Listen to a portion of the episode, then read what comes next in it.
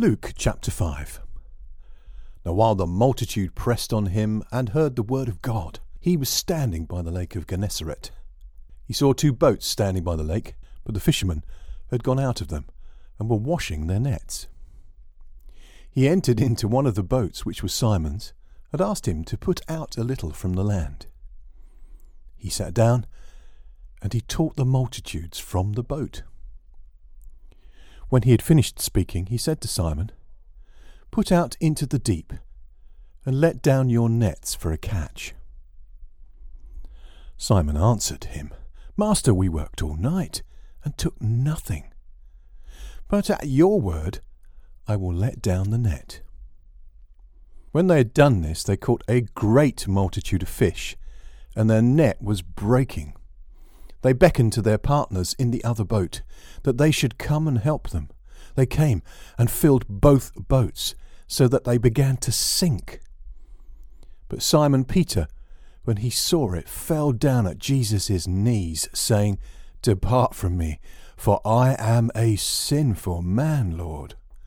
For he was amazed, and all who were with him, at the catch of fish which they had caught. And so also were James and John, the sons of Zebedee, who were partners with Simon. Jesus said to Simon, Don't be afraid, from now on you will be catching people alive. When they had brought their boats to land, they left everything and followed him.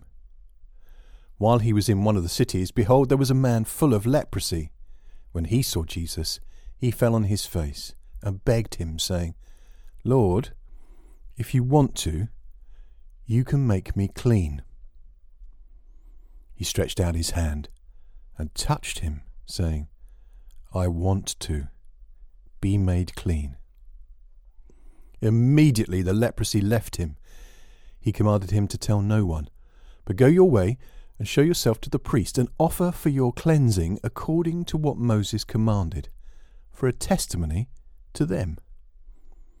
But the report concerning him spread much more and great multitudes came together to hear and to be healed by him of their infirmities. But he withdrew himself into the desert and prayed. On one of those days he was teaching, and there were Pharisees and teachers of the law sitting by, who had come out of every village of Galilee, Judea, and Jerusalem. The power of the Lord was with him to heal them. Behold, men brought a paralyzed man on a cot, and they sought to bring him in to lay before Jesus.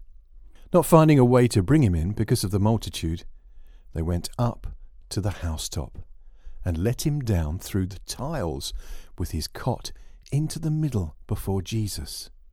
Seeing their faith, he said to him, Man, your sins are forgiven you. The scribes and the Pharisees began to reason, saying, who is this that speaks blasphemies? Who can forgive sins but God alone? But Jesus, perceiving their thoughts, answered them, Why are you reasoning so in your hearts? Which is easier to say, Your sins are forgiven you, or to say, Arise and walk? But that you may know that the Son of Man has authority on earth to forgive sins, he said to the paralyzed man, I tell you, arise, take up your cot, and go to your house. Immediately he rose up before them, and took up that which he was laying on, and departed to his house, glorifying God. Amazement took hold on all, and they glorified God. They were filled with fear, saying, We have seen strange things today. After these things he went out, and saw a tax collector named Levi sitting at the tax office, and said to him, Follow me. He left everything and rose up and followed him. Levi made a great feast for him in his house. There was a great crowd of tax collectors and others who were reclining with them. Their scribes and the Pharisees murmured against his disciples, saying, Why do you eat and drink with the tax collectors and sinners? Jesus answered them, Those who are healthy have no need of a physician but those who are sick do. I have not come to call the righteous, but sinners to repentance. They said to him, Why did John's disciples often fast and pray? Likewise also the disciples of the Pharisees. But yours eat and drink. He said to them, Can you make the friends of the bridegroom fast while the bridegroom is with them? But the days will come when the bridegroom will be taken away from them. Then they will fast in those days. He also told a parable to them.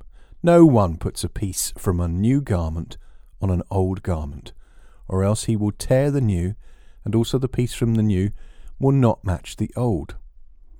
No one puts new wine into old wineskins, or the new wine will burst the skins, and it will be spilled, and the skins will be destroyed. But new wine must be put into fresh wineskins, and both are preserved. No man, having drunk old wine, immediately desires new, for he says, The old is better.